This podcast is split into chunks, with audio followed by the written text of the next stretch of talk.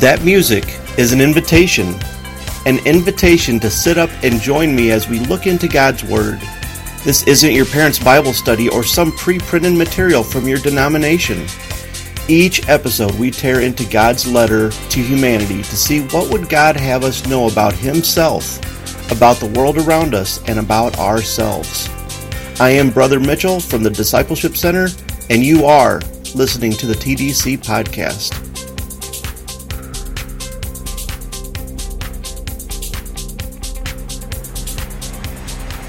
I'm going to pause in our study of 2 Timothy here for another pause for discipleship. I talk about discipleship a lot, but it can seem like some vague, esoteric mental exercise. So today I want to talk a little bit about some of the practical aspects of discipleship. What is discipleship? Remember the Great Commission? And Jesus came and said to them, All authority in heaven and on earth has been given to me. Go therefore and make disciples of all nations, baptizing them in the name of the Father and of the Son and of the Holy Spirit, teaching them to observe all that I have commanded you. And behold, I am with you always to the end of the age. There are two components in this Great Commission that go towards the idea of discipleship the make disciples and the teaching them to observe. Matheteusate means to teach all nations, make disciples of all nations. It literally means to make them learners. And then didaskontes means to teach or instruct. There is a subtle difference in these two words in that I can give instruction without teaching you to be a student, but I could never teach you how to be a student without giving you some instruction we talk about being a disciple or a student of Jesus using the language of following Jesus. Now, here's a question. If I were making a disciple of Jesus, what would be the first thing that I would have to teach them about? Well, the answer is the most important step in following Jesus is the very first step. Without a knowledge of salvation, a heart of repentance, and the humble realization that we can't save ourselves, all the other steps are like tripping down the stairs. The Bible's not for unbelievers.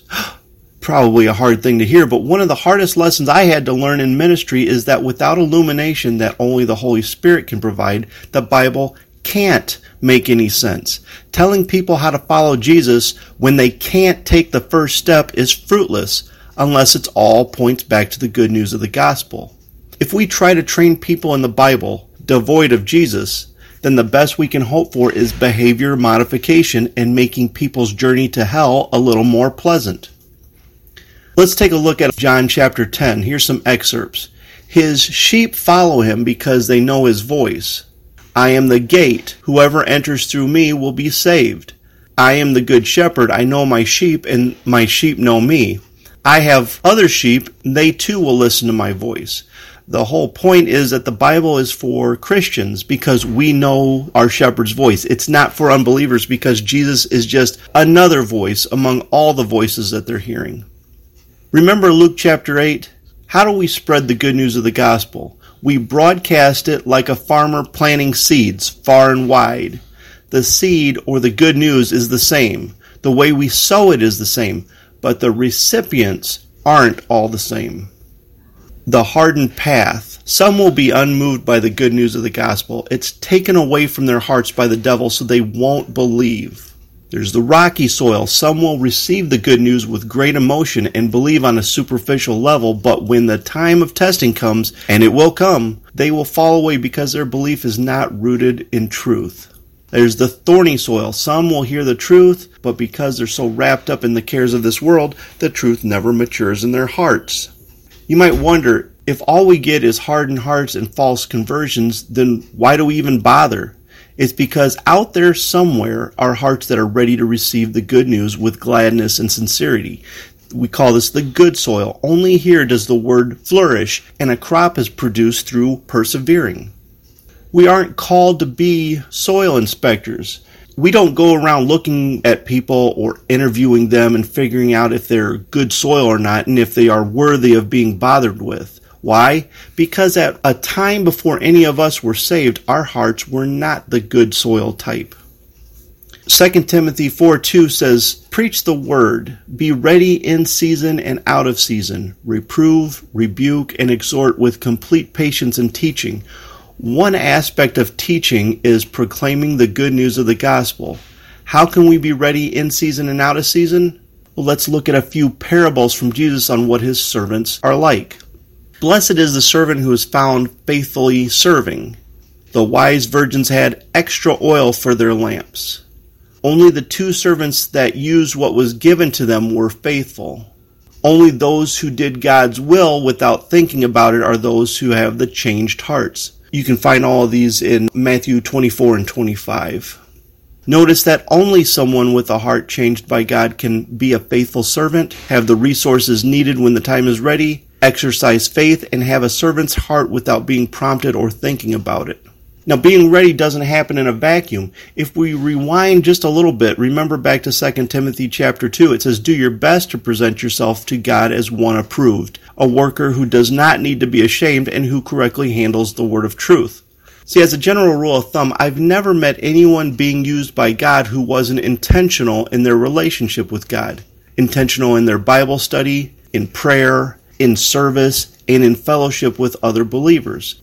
Now, let me ask a serious question. If somebody came up to you today and said, There's something different about you that I don't have, can you tell me what it is? If the opportunity to give the gospel just fell into your lap, what would you say? Has it even crossed your mind? Now, I'm sure that most people listening would want to share the gospel, but what would actually come out of your mouth? Let me tell you some of the things I've heard people say when they've had the opportunity to give someone the gospel. Now, it may sound funny and I'm I'm not trying to poke fun or hurt anybody's feelings. These are genuine people that have used these things. The first one, you just need to ask Jesus into your heart. Well, do you think he would fit? Do you need an injection? Does he come in through a ventricle or an aorta? How about find me the chapter and verse where you ask Jesus into your heart? Here's another one. You just need to find Jesus. Hey, I didn't know Jesus was hiding. Oh, where would we start looking? Jesus isn't the one that's lost. How about find the chapter and verse where we need to find Jesus? You just need to come to the altar. Does Jesus not work anywhere else? Is the altar, where exactly is the altar? Is it the front steps or the communion table? Um, where is that altar at? Find the chapter and verse where you just need to come to the altar. Or you just need to say the prayer. What if I say a wrong word? Or do we need to speak it in uh, the King James type version? How about find a chapter and verse that says what that prayer is? Now, I know lots of people say these phrases and they're very sincere, but the gospel has nothing to do with a muscle in our chest, playing hide and go seek, or your geography in church, or some formula of words that magically connect me with God when we give the gospel, the questions that need to be addressed are how does someone know they are a sinner in need of salvation? How does someone find out about who the Savior is and what He did for them? What is repentance? What is the difference between believing in your heart versus confessing with your mouth? What does it mean to be born again?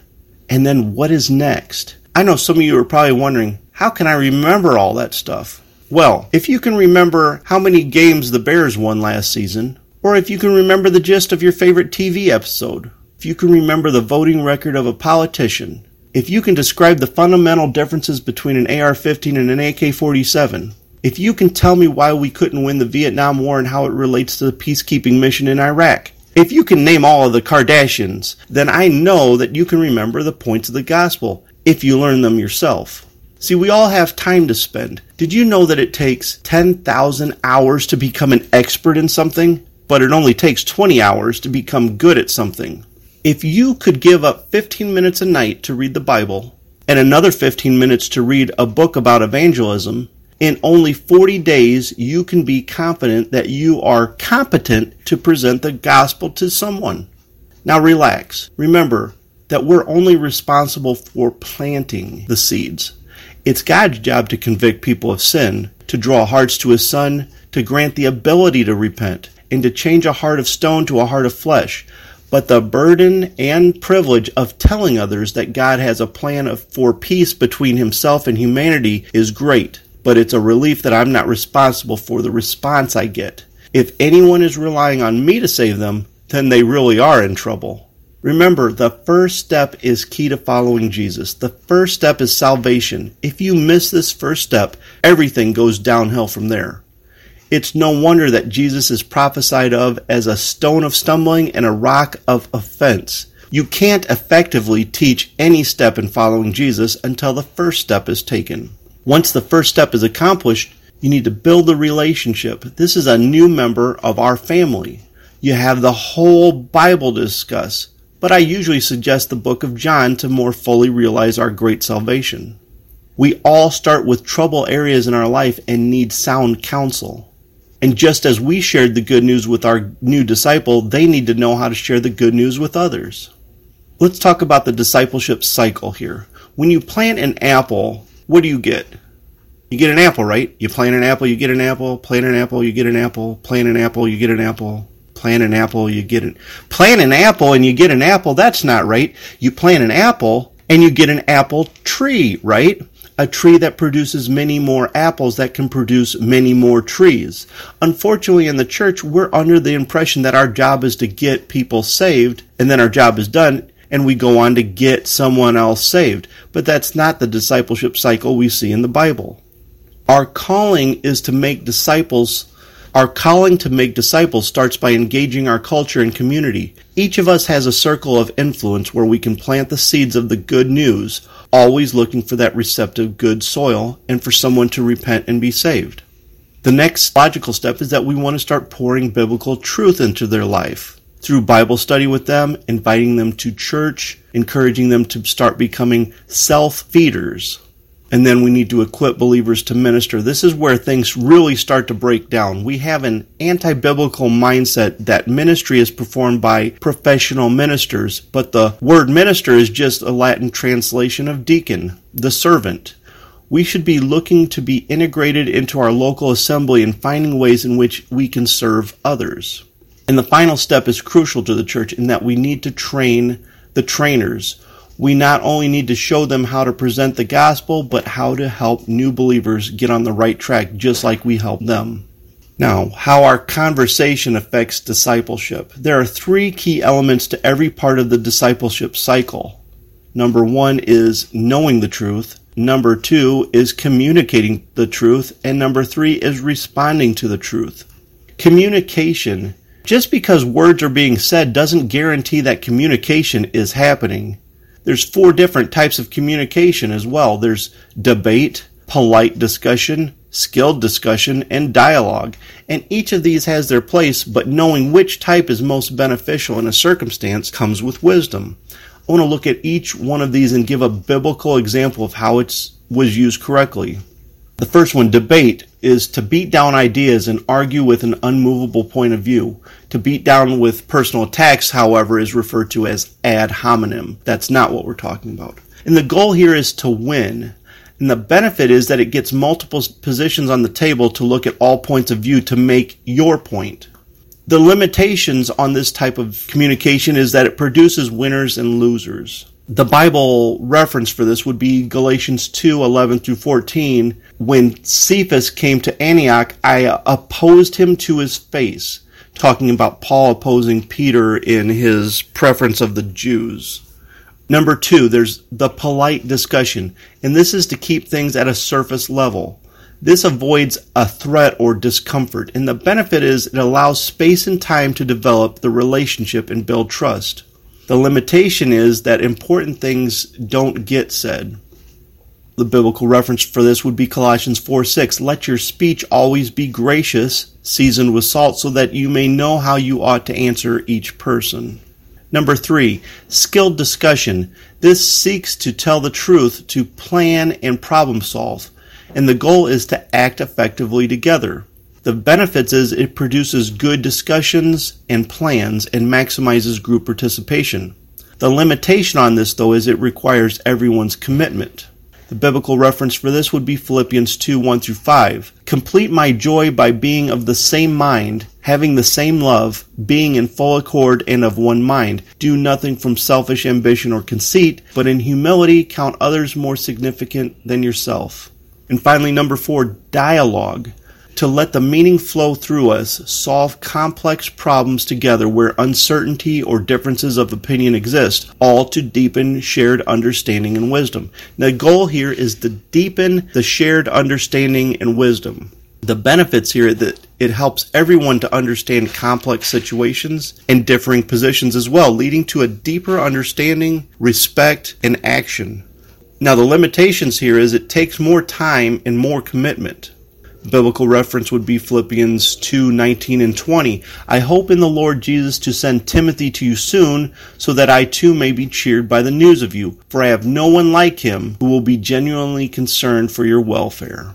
There is no one correct means of communication, but each has its correct place. But each form may also be abused. I know that knowing which mode of communication was appropriate for the moment has been a struggle for me at times not so long ago. The battle Bible was always at the ready, and preparation with prayer was not used as often as it should have been, and the welfare and betterment of others was not as high on the list as it should have been either.